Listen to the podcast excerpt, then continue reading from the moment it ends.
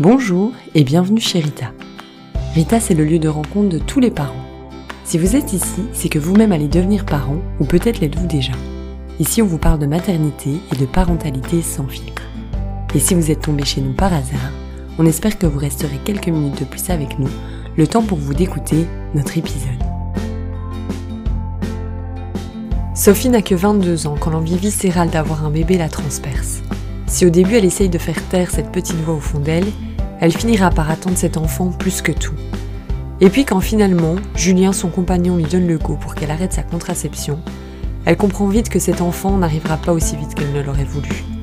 Les mois passent et Sophie se voit propulsée dans le monde de la PMA et de la FIV. Dans cet épisode, elle nous raconte toutes les étapes de ce processus, comment elle et Julien ont vécu ce parcours et comment elle a tenté tant bien que mal de penser à autre chose tout au long. Malgré toutes les déceptions, elle continue de s'accrocher à l'espoir qu'un jour, elle tiendra enfin elle aussi son bébé dans ses bras.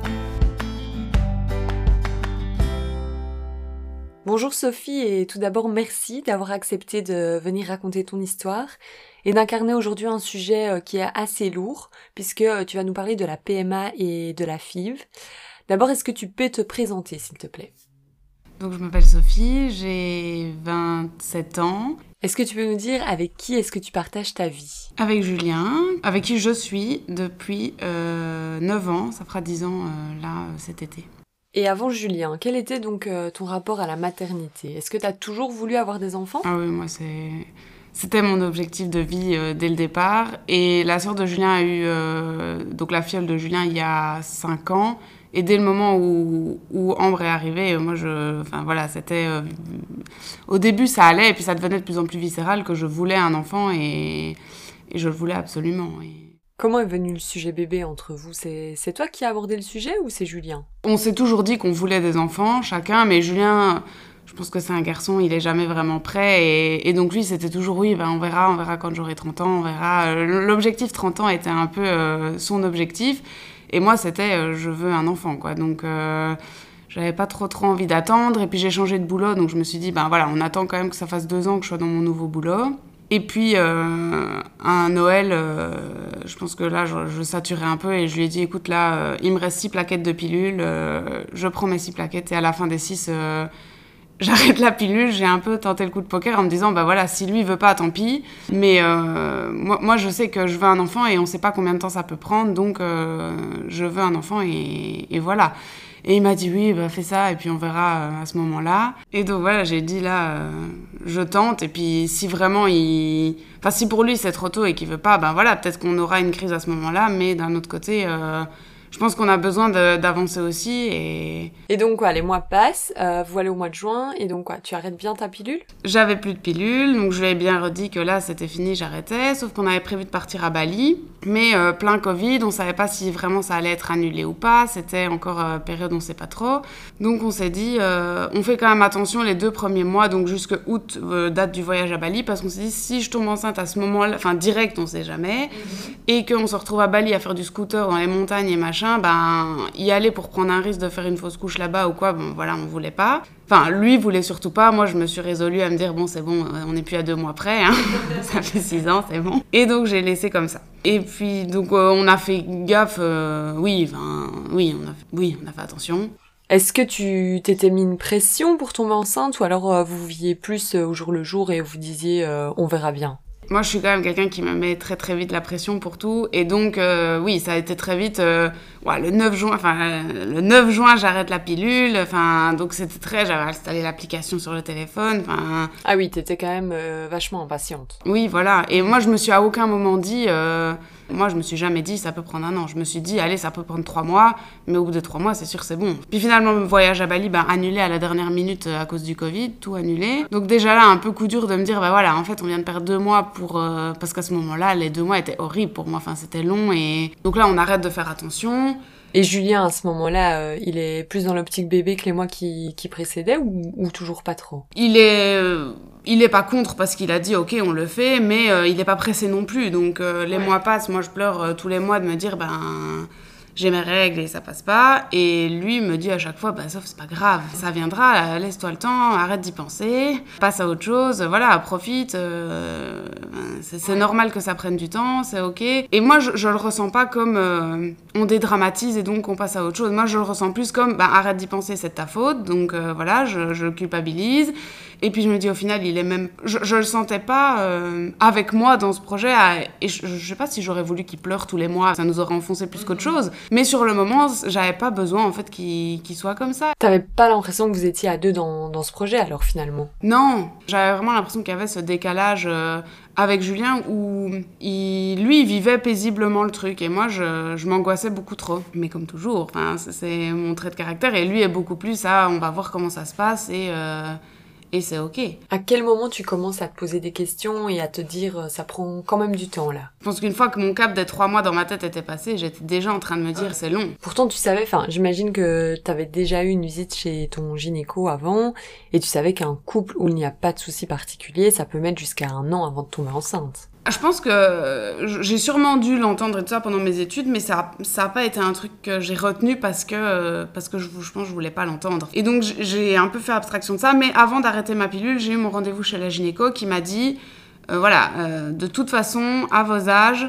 avant un an d'essai sans rien, on ne fera rien et on n'investiguera pas plus. Donc, ça sert à rien de venir me revoir dans six mois parce que ça n'est toujours pas arrivé. C'est normal et. Enfin, c'est normal. C'est considéré comme normal et donc on fera rien de plus. Donc voilà, j'avais quand même cette échéance d'un an dans la tête, mais plus les mois passaient, plus je me disais, mais en fait, c'est pas possible. Enfin, on est jeune, tout le monde nous dit, vous êtes jeune, ça va venir, mais ça vient pas. Donc tu vois au bout des trois mois que ça ne prend pas.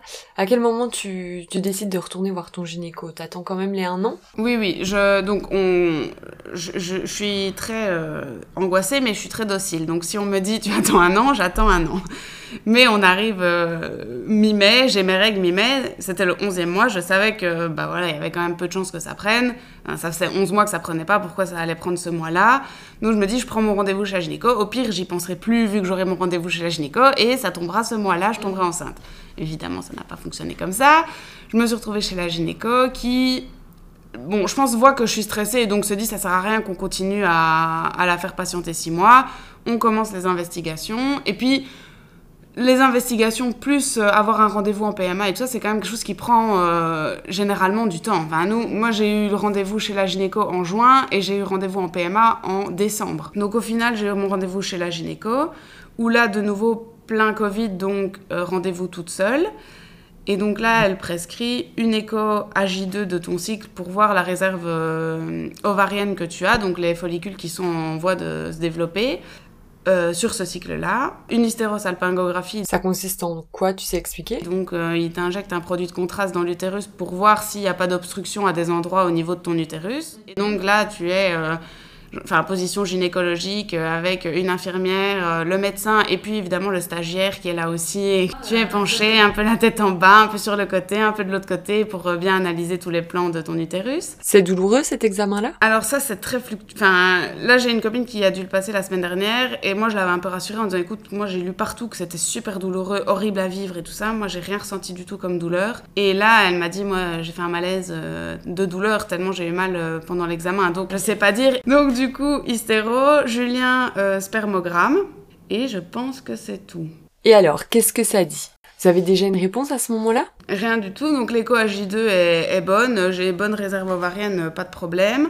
L'hystéro est nickel. Et le spermogramme, alors là, pareil, Covid. Donc c'est moi qui dois aller chercher les résultats de Julien chez ma gynéco. Et je lui dis, mais enfin, moi je veux que mon mari soit là. Enfin, c'est ses résultats à lui. Enfin, le spermogramme, en rien, ça me concerne. Et ah oui, mais avec le Covid, euh, on prend pas les accompagnants. Donc là, je me retrouve avec euh, le compte rendu de la gynéco, enfin de, du spermogramme, et je suis même pas sûre que la gynéco me l'explique. Ça, je me rappelle pas si elle m'explique ou pas, mais si elle m'explique, en tout cas, c'est vaguement. Et en fait, elle lit juste la conclusion du laboratoire, quoi. Donc euh, je rentre à la maison, je regarde un peu sur internet, et donc ils disent euh, 3% de spermatozoïdes normaux et euh, donc une anomalie au niveau euh, des spermatozoïdes, mais euh, modérée et donc tout à fait compatible avec la PMA, qui est notée dans le compte-rendu. Il le prend comment, Julien, à ce moment-là? Très mal, lui. Grosse remise en question quand même, mais euh, il va annoncer à ton mec qu'il euh, a que 3% de ses spermatozoïdes qui sont normaux et que t'as pas d'autres infos et que, enfin Et là, c'était, c'était pas que ça devenait une urgence pour lui, mais euh, moi, je l'ai vraiment ressenti comme, euh, comme s'il avait peur que moi je parte parce que euh, parce qu'il y avait ce problème-là, quoi, et qu'il s'est dit c'est sûr elle va me tromper. Enfin, moi j'ai l'impression qu'on a vécu vraiment deux trois mois là de l'enfer, juillet, août, septembre. Et puis je pense que là, on était un peu arrivé à un moment de, enfin moi, ça faisait un an, j'en pouvais plus, j'avais l'impression que que j'enchaînais les examens, que... et puis tout repose quand même sur la femme. Le fait de devoir aller moi chercher ses résultats, lui dire c'est encore moi. Et, et donc là, je pense qu'on avait atteint un peu un stade où moi j'étais euh, épuisée euh, moralement, physiquement, enfin j'en pouvais plus. Et c'est à ce moment-là que, bam, lui, ben, 3% de spermatozoïdes normaux. Et je pense que ça, pour un homme, c'est quand même difficile de, de le vivre, surtout quand t'as pas d'autre explication du médecin, que tu peux pas toi aller voir un médecin et même si tu vas voir ton médecin traitant, il t'explique, enfin il saura pas t'expliquer ça et donc euh, à ce niveau-là c'était quand même vraiment vraiment difficile. Comment se sont déroulés les mois ou les semaines qui ont suivi alors? J'ai eu mon rendez-vous chez la gynéco et au même moment, enfin pour lui, et au même moment j'ai une copine qui s'est fait opérer des seins et les seins c'était vraiment un très gros complexe pour moi. Et j'ai pris rendez-vous chez le, le, chirurgien deux jours après le rendez-vous chez la gynéco. Et il m'a dit j'ai une place en septembre, euh, ça peut se faire. Et donc je me suis dit allez je fais ce truc-là parce que ça me fera penser à autre chose. De toute façon, ben si je tombe enceinte, ben tant pis. Si je tombe pas enceinte, ben je le regretterai de pas l'avoir fait à ce moment-là. Là, je pense que j'ai vraiment fort pensé à moi et pas trop trop à lui. Et je me suis dit voilà maintenant je, je prends un peu sur, enfin pour moi j'ai envie de faire cette opération, j'ai besoin de la faire. On met ce, ce besoin ou ce projet de côté et, euh, et, je pense que pour lui ça n'a pas été euh, non plus quelque chose de facile à gérer parce que, euh, parce que je pense que ça m'a aidé à gagner un peu de confiance en moi aussi. Et donc, il s'est dit, ben ouais, j'ai pas trop non plus envie. Ben, mon spermogramme plus elle qui se refait les seins, c'est quand même. Enfin voilà, je pense qu'il l'a pas méga. Enfin, je suis même sûre qu'il l'a pas bien vécu. Et euh, mais j'avais besoin aussi d'être pour moi à un moment donné et de et donc voilà ça a été ça a été assez difficile jusque décembre ou décembre on a le rendez-vous en PMA et là la gynéco nous dit bah non, 3%, euh, la norme c'est 4%. Il suffit que vous soyez un peu fatigué euh, la veille, enfin que les trois dernières semaines vous ayez fait du sport un peu plus intensément, que vous n'ayez pas eu une hygiène de vie nickel. Voilà, enfin c'est un peu moins que la norme, mais il n'y a pas de gros, c'est pas grave et c'est pas, euh, enfin c'est ok quoi. Il y a plein de gens qui ont ça et qui arrivent quand même à faire des enfants et donc là le en même temps le soulagement et en même temps le coup de massue de se dire on vient de voir on vient de vivre six mois d'enfer vraiment où c'était c'était vraiment horrible quoi. Parce qu'au niveau communication et tout ça c'était vraiment difficile entre nous pour qu'au final on nous dise bah en fait euh, non enfin vous nous auriez vu le lendemain on vous expliquait que c'était bon et, euh, et, on passait à autre chose. Attends attends donc là elle vous dit qu'au final il n'y a pas de problème. En fait elle nous dit même pas il n'y a pas de problème. Elle passe les, les, pages et donc elle dit hystéro ok. La prise de sang ça c'est bon. Le, truc ça c'est ok. Le spermogramme c'est bon. Et là il y a un blanc on se regarde tous les deux. Je dis ben non il y a les 3% euh, bon oui enfin ça c'est pas non plus et donc là, vraiment, on, s'est, on s'est aussi senti un peu comme des cons. Et je, me suis de nouveau senti coupable de me dire Putain, je suis dans le domaine médical. Et à aucun moment, je suis en mesure de rassurer mon mec là-dessus et de lui dire Bah, en fait, c'est pas alors que je suis en gériatrie. spermogramme, je connais rien. Mais je me dis quand même, c'est, c'est quelque chose qui me concerne et je suis même pas. Enfin, qui me concerne de loin, mais je suis même pas capable de, de le rassurer là-dessus. Et votre gynéco à ce moment-là, qu'est-ce qu'il vous dit justement? Est-ce qu'il vous rassure? La gynéco est très optimiste et elle dit Bon, voilà, tout est bon. Donc c'est plutôt bien. Euh, on ne sait pas ce qui se passe, on le saura probablement jamais. Et donc là, bon, sur le coup, moi je le vis assez bien cette annonce de on le saura probablement jamais parce que je me dis, euh, on va pouvoir avancer. Elle, elle dit, ça fait 18 mois que vous êtes en essai, ça fait 18 mois qu'il n'y a rien, vous êtes jeune, il n'y a rien qui explique, on commence toutes les inséminations. Et donc, elle me dit, bah c'est bon, enfin voilà, ok, ça marche pas naturellement, mais avec euh, un petit coup de pouce d'insémination, ça va fonctionner. Et donc, le fait qu'on sache pas et qu'on saura peut-être jamais, ça me, à ce moment-là, je suis ok avec ça. Et elle vous propose de démarrer quand? Elle dit, ben voilà, on peut commencer euh, dès votre prochain cycle. je dis, ben j'ai mes règles depuis hier, est-ce qu'on peut pas commencer directement hein? Toujours très pressé, faut tout tout de suite. et elle me dit, bah là, avec les congés, euh, ce que le laboratoire ferme deux semaines entre Noël et Nouvel An, pour peu que ça tombe à ce moment-là, enfin, vous allez vous stimuler pour rien pendant un mois, vous allez être déçu, ça sert à rien. On attend janvier. Donc on part euh, début janvier à Rome, on se dit allez, peut-être ça va marcher naturellement, c'est Rome, on change les idées, on n'y pense pas. Évidemment, ça marche pas, donc on commence les injections. Je dois commencer les traitements à J4 et j'ai commencé quand j'étais euh, à Rome. Donc oui, j'ai eu mes règles, euh, je pense que j'ai eu mes règles le soir de Noël. Bon, je pense que la les sœurs de Julien sont quand même au courant, mais pas les parents, et on fait toujours Noël dans la famille de Julien. Et, le père de Julien est très petits enfants et tout ça, et donc on a droit à chaque repas, ah, et vous, c'est pour quand? Et euh, bah, on espère quand même que vous allez nous l'annoncer. Et là, euh, je pense qu'il refait cette, euh, cette petite phrase où moi je suis là avec mon sang qui coule et je me dis putain mais c'est pas possible, je vais jamais m'en sortir. Donc je pense que cette fois-là je pars quand même dans les toilettes pleurer un coup parce que vraiment c'est dur quoi. Ouais j'imagine que ça devait être difficile de gérer ces émotions à ce moment-là.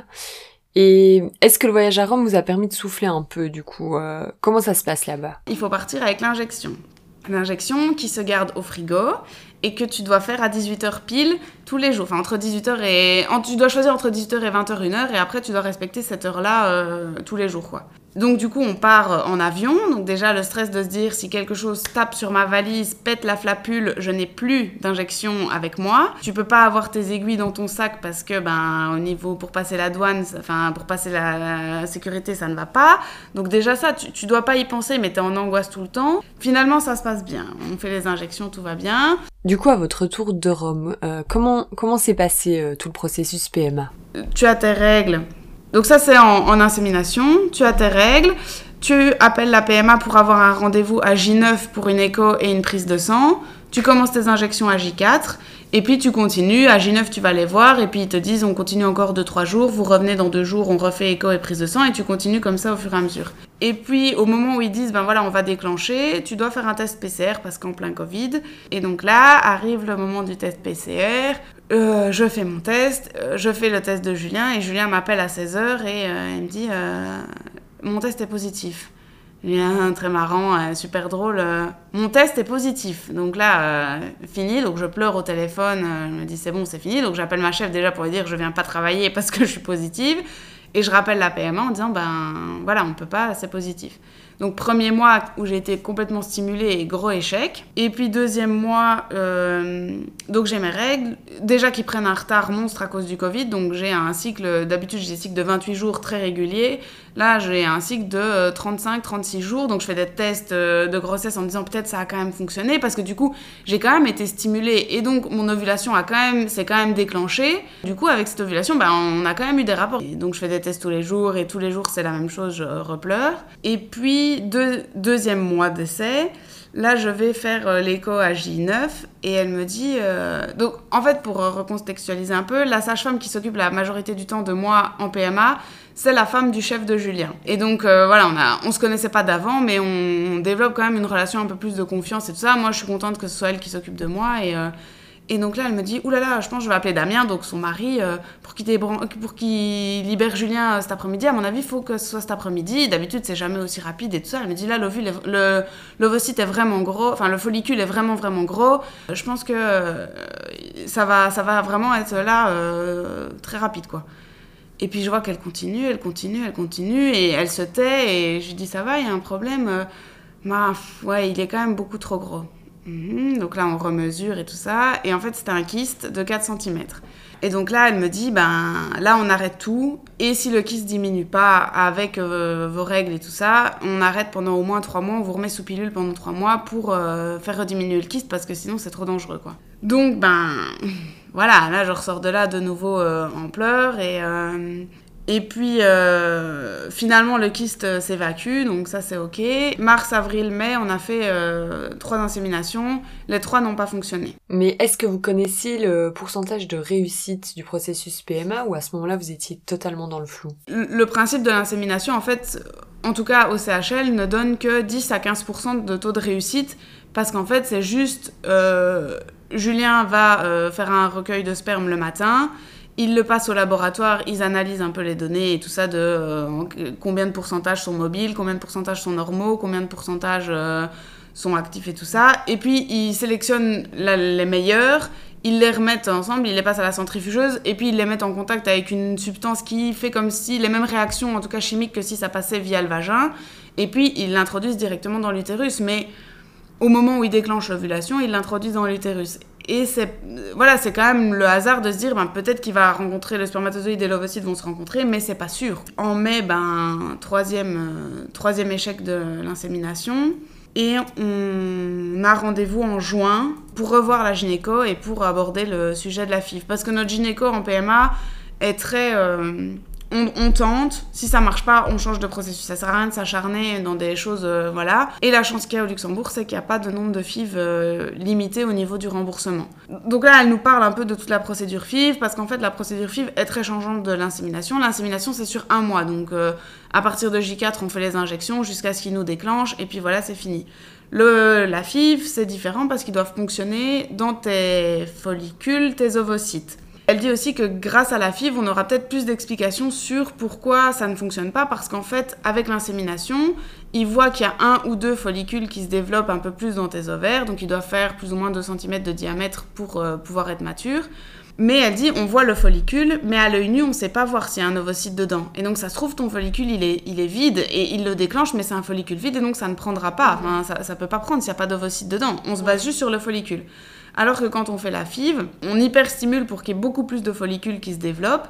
Et avec tous ces follicules-là, on va ponctionner dans chacun pour récupérer le liquide qu'il y a dedans. Et dans ce liquide, il y a les ovocytes. Et donc là, on sait voir un petit peu si euh, il y a beaucoup d'ovocytes dans tous les follicules qui sont proposés, si les ovocytes sont de bonne qualité ou pas. Donc là, on part sur une FIV normale, parce qu'il y a plusieurs types de FIV. Ok, donc la PMA, c'est sur un mois. Et la FIV, du coup, ça dure combien de temps? Euh, C'est un protocole sur deux mois, parce que au moment où on a les règles, on doit faire une injection en intramusculaire 21 euh, jours après pour bloquer l'ovulation pendant 6 semaines. Que ce soit eux qui déclenchent l'ovulation quand c'est le moment. On aurait pu commencer direct en juin, mais du coup ça nous faisait faire tout le protocole avec toutes les échographies et tout ça en août. Et en août on partait en vacances. Donc moi j'avais dit tant pis on annule les vacances. Euh, la gynéco avait dit moi, euh, Julien avait dit moi je suis ce que tu dis. De toute façon c'est toi qui vas subir le plus donc on fait comme tu veux. Et la gynéco a dit, euh, honnêtement, votre mois d'août, euh, une fois qu'il sera passé, il sera passé. Des filles, on pourra en refaire tous les mois. Euh, vos vacances, c'est qu'une fois sur l'année. Si ça marche pas ce mois-là, vous allez vous en vouloir, donc partez en vacances, quoi. Donc on est parti en vacances. J'ai eu mes règles fin juillet, donc nickel pour les vacances, plus de règles, tout est parfait. Et le 15 août, je dois faire mon injection en intramusculaire pour bloquer l'ovulation. Donc je fais cette injection et il m'avait prévenu que euh, le moral, en fait, ça remet, c'est une injection qui remet toutes tes hormones à zéro. Et euh, donc elle m'avait dit si vous êtes déjà sujette un peu à la dépression et tout ça pendant vos règles, euh, ça risque d'être encore plus fort. Prévenez bien votre mari que vous allez probablement tout remettre en question, que ça va être la foire. Donc je pars déjà pas très optimiste parce que moi, à chaque insémination, je pleure. Hein. Pendant tous mes processus d'insémination, il y a trois jours où je suis dans le canapé, Julien rentre et il me dit ok, on est dans ces jours-là. Et je devais avoir mes règles une semaine après, enfin des fausses règles une semaine après. Sauf que je fais mon injection le 15 août. Le 16 août, je commence déjà à avoir euh, gros saignements, grosses règles et tout ça. Donc, euh, et tout le mois de juillet et tout début août, j'avais eu du spotting euh, inexpliqué. J'avais envoyé des messages en PMA où il m'avait dit bah, venez quand même faire une prise de sang juste avant de faire l'injection pour être sûr qu'on est bon dans votre cycle. Mais donc voilà, donc tout était ok. Mais par contre, au niveau moral, pas du tout de problème. Et donc là, on commence à se dire avec Julien, enfin surtout Julien me dit, je pense que le traitement n'a pas marché parce que bon, t'as eu tes règles déjà directes et donc elle avait quand même dit après une semaine et t'es pas en train de tout remettre en question, t'es pas, enfin t'es pas déprimé, t'es es limite mieux que d'habitude, donc il y a un vrai problème. Là du coup vous, enfin vous vous confrontez à un nouvel échec, euh, vous devez recommencer j'imagine. Comment ça se passe ensuite euh, pour ce second, ce second essai? On fait les échos et tout ça, tout va bien, et au fur et à mesure, ça se développe quand même bien. Il y a à chaque fois des bons euh, follicules, un bon nombre et tout ça. Je me rappelle plus exactement combien, mais je pense que la première écho c'était 14, et donc euh, c'est assez bien. Eux, ils visent 10. Je refais une écho deux jours après, elle me dit euh, ça se développe encore, c'est bien, mais c'est pas assez gros que pour la ponction, donc on réattend encore. Au final, on a attendu une semaine et demie, je pense, à faire des échos tous les deux trois jours pour vérifier. Et puis, il me déclenche. Donc là, on fait une injection et 36 heures après, il faut passer au bloc pour euh, ponctionner. Ce jour-là, Julien a rendez-vous à 7 heures en PMA pour faire le recueil euh, de sperme. Et moi, euh, à 7h15 à l'hôpital pour aller au bloc opératoire et passer sous sédation pour ponctionner.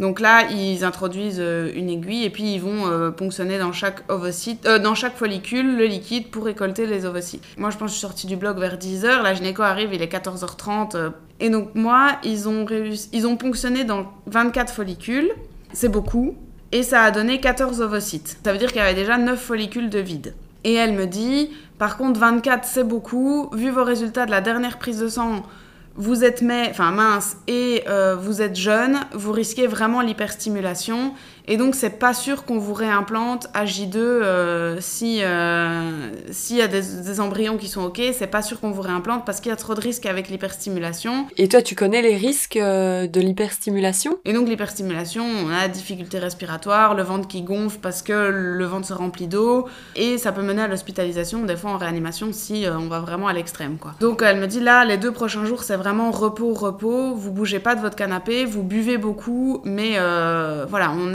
vraiment pas au niveau activité. Sur les 9 ovocytes qu'il y avait, ça n'a donné que deux embryons qui étaient bons à J2 et deux qui étaient en retard. Et sur les 15 ovocytes, il y en a eu que deux qui étaient OK. Donc moi, je le vis très très mal en me disant, euh, enfin, c'est pas normal quoi. Il y en a que deux sur 15, c'est peu. Et il me dit, et il y en a deux autres qui sont en retard, donc euh, le temps qu'on les congèle, enfin jusqu'au moment où on va les congeler, on voit s'ils rattrapent leur retard ou pas, et puis s'ils rattrapent, on les congèle, s'ils rattrapent pas, on les congèle pas. Et quand il me parle, il, il a pas trop l'air de me dire de venir aujourd'hui pour faire l'implantation et tout ça, alors que docteur, la gynéco m'avait dit, euh, vous vous reposez, c'est pas sûr qu'on transfère, mais commencez quand même la progestérone pour qu'on soit sûr que si jamais on fait l'implantation, vous ayez déjà la progestérone. Et donc euh, voilà, donc jusqu'à vendredi, vous continuez votre progestérone, vous revenez vendredi et on fait une écho de contrôle pour vérifier que l'hyperstimulation euh, ne soit pas en train de s'installer. Et là, au téléphone, il a l'air de me dire, ben voilà, on va les congeler. Et, et je lui dis, mais je, je dois pas venir. ah bah c'était prévu que vous veniez. Oui, alors tu arrêtes tout, tu fermes ce congélateur, tu ne congèles pas mes embryons, tu m'en gardes au moins un. Donc il me dit Ah oui, oui, bah ok, venez pour 11 heures. Euh. Voilà, donc on débarque à deux parce qu'il faut que le conjoint soit présent euh, pour le transfert. Il faut venir vessie pleine pour faire le transfert. Sauf que euh, moi, vessie pleine, on me dit vessie pleine, je bois un litre et demi. C'est pas la demi-mesure de bois 500 ml, je bois un litre et demi. Donc j'ai la vessie prête à exploser, je me couche, elle me dit oulala, vous voulez pas aller faire un demi-pipi ou quelque chose?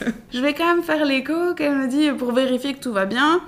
Et je dis oui, par contre, euh, si vous voyez du liquide, c'est ma vessie, c'est pas mon abdomen. Enfin, elle me dit madame, je, suis gynéco, enfin, je sais faire une différence entre de l'eau dans la vessie et de l'eau. Je dis oui, je sais, moi aussi, mais quand même, on sait jamais. Bref, donc elle me dit c'est bon, tout va bien. Et là, j'ai la redescente quand elle me dit bah c'est bon, on va pouvoir transférer et elle parle à l'oreillette parce qu'ils ont ils sont en contact avec le labo qui est dans une autre pièce via oreillette. Et donc elle dit on est OK pour le transfert de madame Hénin, euh, on transfère. Et donc là, j'ai vraiment la pression qui retombe, j'ai les larmes qui commencent, pas des gros pleurs, mais vraiment les larmes de soulagement qui pleurent, qui coulent, et elle me prend la cuisse. Donc je suis en position gynécologique, euh, très, voilà, mon mec, la sage-femme, la gynéco, ma vessie pleine. et elle me caresse la cuisse en me disant c'est bon madame ça va aller euh, ça va euh, soulager respirer euh, machin. Donc il transfère on voit bien l'embryon qui, qui a implanté et tout ça on le voit sur l'écho c'est nouveau la FIV c'est nouveau et donc je me dis allez c'est sûr ça va marcher. Là toutes les conditions sont réunies j'ai l'impression que notre couple est vraiment là on est vraiment en phase. On a un chien qui était une catastrophe, enfin très agité, on pouvait pas le prendre à l'intérieur avec nous, il faisait n'importe quoi. Là, il, il s'agit vraiment, donc on peut le prendre à l'intérieur, il est vraiment beaucoup plus agréable. Enfin, et donc, euh, pas que j'étais sûre, mais euh, j'y croyais quand même vraiment. Et puis, progestérone, deux comprimés par jour. La progestérone, euh, ça te donne des effets secondaires qui sont les seins qui gonflent, qui font mal, le ventre qui gonfle. Et donc, tous des symptômes qui font aussi penser à la grossesse. donc voilà, donc moi je suis là avec mes seins, je me touche les seins tous les jours à me dire c'est bon, ça fait mal, c'est que c'est ça, c'est que c'est ça. Et puis, ben, et puis ben voilà, on, laisse passer les jours. Euh, ce qu'on s'était déjà dit, bah regarde, si ça tombe là, ça veut dire qu'on pourra l'annoncer à Noël. Euh. non, on se l'était pas dit, je me l'étais dit, et Julien a pas voulu me... qui disait oui, oui, ça c'est une bonne idée, on verra bien, c'est une bonne idée, on verra bien. et donc voilà, j'essaye vraiment de, de, redescendre et de me dire, allez, on verra. Et puis le prise de sang le mercredi, et là, euh, 11h30, le téléphone sonne, et euh, je décroche et elle me dit Oui, euh, c'est un infirmière de la PMA, vous avez vu vos résultats euh, Ah bah voilà, c'est négatif. Et là, vraiment, je, je m'y attendais quand même pas. Je me suis quand même dit Allez, c'est bon, cette fois-ci, ça va marcher. Et donc, du coup, là, direct, je pleure, je pleure, je pleure. Et elle me dit Oui, ça commence à être long. Hein. Là, je, je comprends, c'est difficile. Et puis, euh, bon, elle, me parle quand même de, ben voilà, il faut replanifier un rendez-vous, mais je vous explique tout à ce moment-là. On bloque juste la date du rendez-vous. Je pense qu'elle sentait bien que me parler, c'était pas possible euh, là sur le moment. Et donc là, avec Julien, vous ne savez toujours pas, enfin, il n'y a pas plus d'explications que depuis le début de votre processus, en fait. Mais là, à l'heure euh, de maintenant, on n'en a toujours pas plus parce que, voilà, elle m'a dit, vous êtes jeune, on vous implante un embryon qui est nickel, enfin, c'est un grade A, donc vraiment une bonne qualité et tout ça il n'y a pas de raison que ça prenne pas et donc allez cette fois-ci on y croit quoi. Ce qui me rassure c'est qu'on en a encore trois de congelés. Je vais pas devoir recommencer tout un protocole, je vais avoir les trois implantations, euh, voilà, avec juste des médicaments à reprendre. Mais j'ai l'impression que euh, la prochaine fois qu'ils vont me réimplanter, je vais quand même me dire, bah, tu vois, t'as mal les seins, mais ça c'est la progestérone, t'as le ventre gonflé, ça c'est la progestérone, si j'ai des nausées, bah, c'est la progestérone. Et, et donc j'aurai plus jamais ce truc de me dire, bah allez, peut-être que ça va marcher. Et on a beau te dire, il faut rester positif, le positif attire le positif, il faut y croire. Il y a un moment, je pense, pour te protéger, tu as aussi besoin de te dire, ben oui, ok, il faut y croire, mais ça peut ne pas fonctionner. quoi. Peut-être ça fonctionnera jamais, peut-être qu'on n'aura jamais d'enfant, on sait pas ce que je souhaite, mais on sait pas. Donc là, aujourd'hui, vous en êtes où? C'est quoi les prochaines étapes? Donc là, c'est un transfert d'embryon congelé qu'ils vont faire. Donc à mon prochain cycle, je commence euh, à prendre des médicaments et euh, j'ai une échographie à J12 de prescrite pour voir euh, comment ça évolue à l'intérieur. Et puis, pareil, il me déclenche un jour. Et le jour où il me déclenche, là, il transfère l'embryon euh, qu'ils auront décongelé à ce moment-là. Et donc là, au niveau des chances de réussite, c'est la même chose qu'une, plus ou moins, enfin sensiblement la même chose qu'une FIV normale. Donc c'est entre 30 et 50% selon les âges, les pathologies. Donc là, tu as encore des embryons congelés, donc vous Enfin, tu ne perds pas espoir, vous ne perdez pas espoir avec Julien. Moi, je me dis toujours, enfin, je me vois pas sans enfant, donc euh, il va bien falloir à un moment donné que ça fonctionne, enfin, c'est sûr. Maintenant, je sais pas, enfin, on a beaucoup parlé avec Julien de s'il y avait des jumeaux et tout ça, qu'on était d'accord d'en transférer deux pour, euh, voilà, même si c'est un risque et tout ça. Là, ils m'en retransféreront qu'un seul euh, à la prochaine parce que je suis trop jeune pour en transférer deux. Mais euh, il disait peut-être qu'au bout de la troisième fois, enfin si ça marche pas la prochaine fois, peut-être qu'ils pourront en transférer deux. Et donc, je sais pas pourquoi, mais je garde quand même euh, dans un coin de ma tête que peut-être ça sera des jumeaux et donc euh, j'ai l'impression que je me protège aussi en me disant ça que s'ils en implantent un et que ça marche pas avec un c'est parce qu'à un moment donné ils m'en implanteront deux et que ça prendra. comment ça se passe entre vous deux avec Julien? Est-ce que toutes ces épreuves vous ont soudé ou au contraire euh, c'est quand même difficile? Je pense que je suis un peu dans la philosophie que rien n'arrive par hasard et tout arrive pour une raison. Et et vraiment, je pense que tout ce protocole FIV fait que ça nous a vraiment, vraiment rapprochés. Enfin, toute la PMA nous a vraiment, vraiment rapprochés. Je pense que si on avait eu cet enfant dès que j'avais arrêté la pilule, je suis pas sûre qu'on serait encore ensemble maintenant. Parce que Julien n'était pas prêt, parce que. Euh, parce que je pense que ça aurait pas été le bon moment et que là, euh, enfin, il est prêt, ça se voit et, quand on en parle, ça devient vraiment euh, pas un besoin, mais c'est une vraie envie maintenant. Il, veut vraiment cet enfant. Et donc je pense que oui, ça, ça nous a, ça nous a soudés. On a beaucoup plus discuté que ce qu'on faisait avant. On parle. Euh, Julien, ça lui a quand même permis de vachement exprimer ses émotions. C'était quand même quelqu'un qui gardait euh, tout pour lui et puis qui explosait d'un coup d'un seul. Euh, après un an et demi, tu comprenais pas ce qui se passait et, c'était la cata. Là maintenant, ben c'est pas que c'est beaucoup plus fréquent, mais, mais c'est des intensités beaucoup moindres où vraiment il il dit maintenant là c'est bon stop là c'est trop et, du coup on en parle beaucoup plus et donc ça je pense que ça nous a vraiment vraiment apporté euh, de passer par là ça c'est sûr je pense qu'au niveau de notre couple oui ça c'est bizarre à dire mais ça a vraiment été bénéfique et et ça nous a vraiment euh, bien rapprochés. Et ton entourage, est-ce que est-ce qu'il est au courant? Qu'est-ce qu'ils qu'est-ce qu'ils te disent en fait? Mes parents savent que c'est difficile. Ils me disent pas ça va venir. Et ça, je trouve que c'est vraiment différent de dire ça va aller ou ça va venir.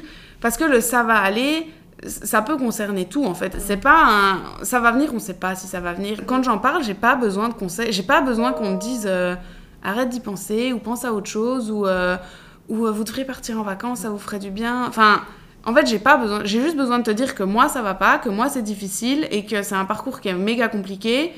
J'ai juste besoin que tu me proposes qu'on aille manger au resto ou qu'on se fasse une soirée toutes les deux, mais j'ai pas besoin en fait de pense à autre chose et euh, tu penses trop et euh, je pense vraiment que tu devrais te détendre.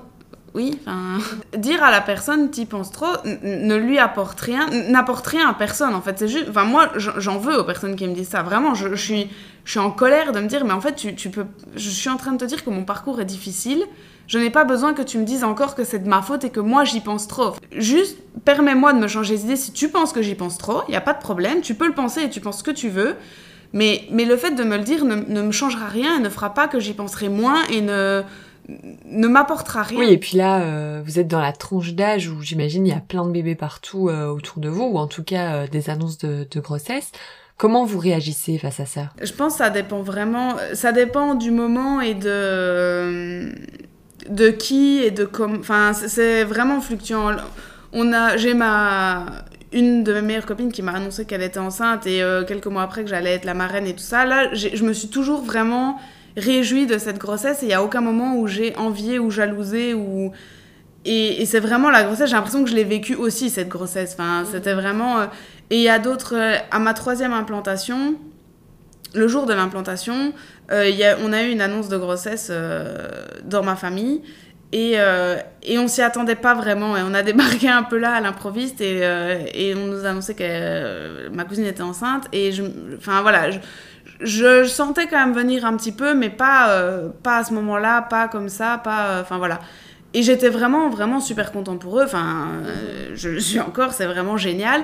Mais on est reparti de, de là et, et Julien dans la voiture a, a, commencé à pleurer, pleurer, pleurer, mais, mais pas un pleur de un peu ému et machin, et un vrai pleur de, difficile à se ravoir et tout ça. Et là, je pense que ça a été l'annonce pas la plus difficile en termes de euh, de ressent enfin je sais pas comment j'étais pas du tout énervée ou jalouse ou j'avais pas un, sentiment négatif mais j'étais juste euh, tellement triste pour moi et je me rappelle par exemple de mon autre cousine mais qui a annoncé qu'elle était enceinte il y a avant que j'arrête la pilule. Donc j'avais dit que j'arrêtais ma pilule en juin. Et je m'étais dit allez on est quand même beaucoup de cousines hein, dans ma famille. Et je m'étais dit je serai la prochaine des cousines à être enceinte et donc, euh, Claire nous annonce pendant le confinement qu'elle est enceinte. Et je me revois au boulot avec cette annonce de grossesse. Et je pleure, je pleure, je pleure, je pleure. Mais parce que je me dis, mais en fait, ce sera pas moi la prochaine. quoi. Je, j'ai ce deuil à faire de me dire, je serai pas la prochaine, alors que j'ai même pas encore arrêté la pilule. Donc, c'est pour te dire à quel point j'étais sûre que ça allait marcher direct. Dans ma tête, c'était sûr. Et donc, ça, c'est difficile. En fait, c'est difficile de faire comprendre aux gens que je c'est pas du tout, euh, je, je, leur, enfin pas je leur en veux, mais mais je, jalouse pas du tout. Et quand ils m'en parlent, je suis vraiment, enfin je suis la première à aller voir euh, les histoires des accouchements, à, à ce qu'on me raconte comment ça se passe la grossesse, et t'as des symptômes et ci et ça. Enfin vraiment, je, je vis tellement ça euh, intensément, je, suis vraiment contente pour eux. Mais pour moi, c'est difficile de me dire, putain, moi j'y suis toujours pas quoi. Enfin, je fais tout ce que je peux, je mets tout en place. J'ai l'impression que on a une vie stable, enfin, et ça, ça prend pas, quoi. Donc ça, c'est difficile. J'ai une collègue là qui est tombée enceinte et au boulot, ben, on doit tout, dire très vite parce qu'on est écarté. Et elle est jamais venue me l'annoncer à moi qu'elle était enceinte. Elle l'a dit à tout le monde. Oui, elle a pas elle a pas voulu me faire de peine, je pense, mais en fait, je suis mal pour moi et moi, c'est difficile pour moi de me dire, bah encore une qui est enceinte et c'est pas moi. Mais pour elle, je suis vraiment contente et, et en fait, je me dis, c'est limite mon rêve pour elle qui se réalise, quoi. Elle, je, je, serai jamais triste de ça et je, j'en enfin, c'est même pas en vouloir à quelqu'un, mais c'est jamais des sentiments négatifs en tout cas qui vont envers une personne qui est enceinte parce que parce que je me dis mais moi c'est tellement mon rêve que le jour où ça, ça m'arrivera ce sera tellement beau que je voudrais aussi le dire à tout le monde. Alors je, je vais te poser une question peut-être pas pas très chouette mais malheureusement si ça ne fonctionne pas est-ce que vous avez déjà envisagé ce scénario? Vous en avez déjà parlé? Ça, Julien a vraiment, vraiment dur à aborder euh, le sujet parce que pour lui, ça va fonctionner. Il n'y a pas de raison que ça fonctionne pas. Je pense que lui veut pas adopter. Moi, je veux pas adopter. Je... Ouais, c'est même pas une histoire de. Tu vois, que je veux que ce soit absolument le mien qui sort de moi. Parce que s'il faut faire un don de sperme et un don d'ovocytes, je le ferai. Donc. Euh, mais je trouve que c'est difficile au niveau euh, de l'après. L'enfant veut quand même avoir ses origines et je suis pas sûre de savoir gérer tout ça. Ça, je, ouais, je, je sais pas. Et puis je trouve que c'est des démarches qui sont tellement longues et aussi tellement dans l'espoir et dans l'attente tout le temps que ça, moi, je, je me sens pas capable de ça.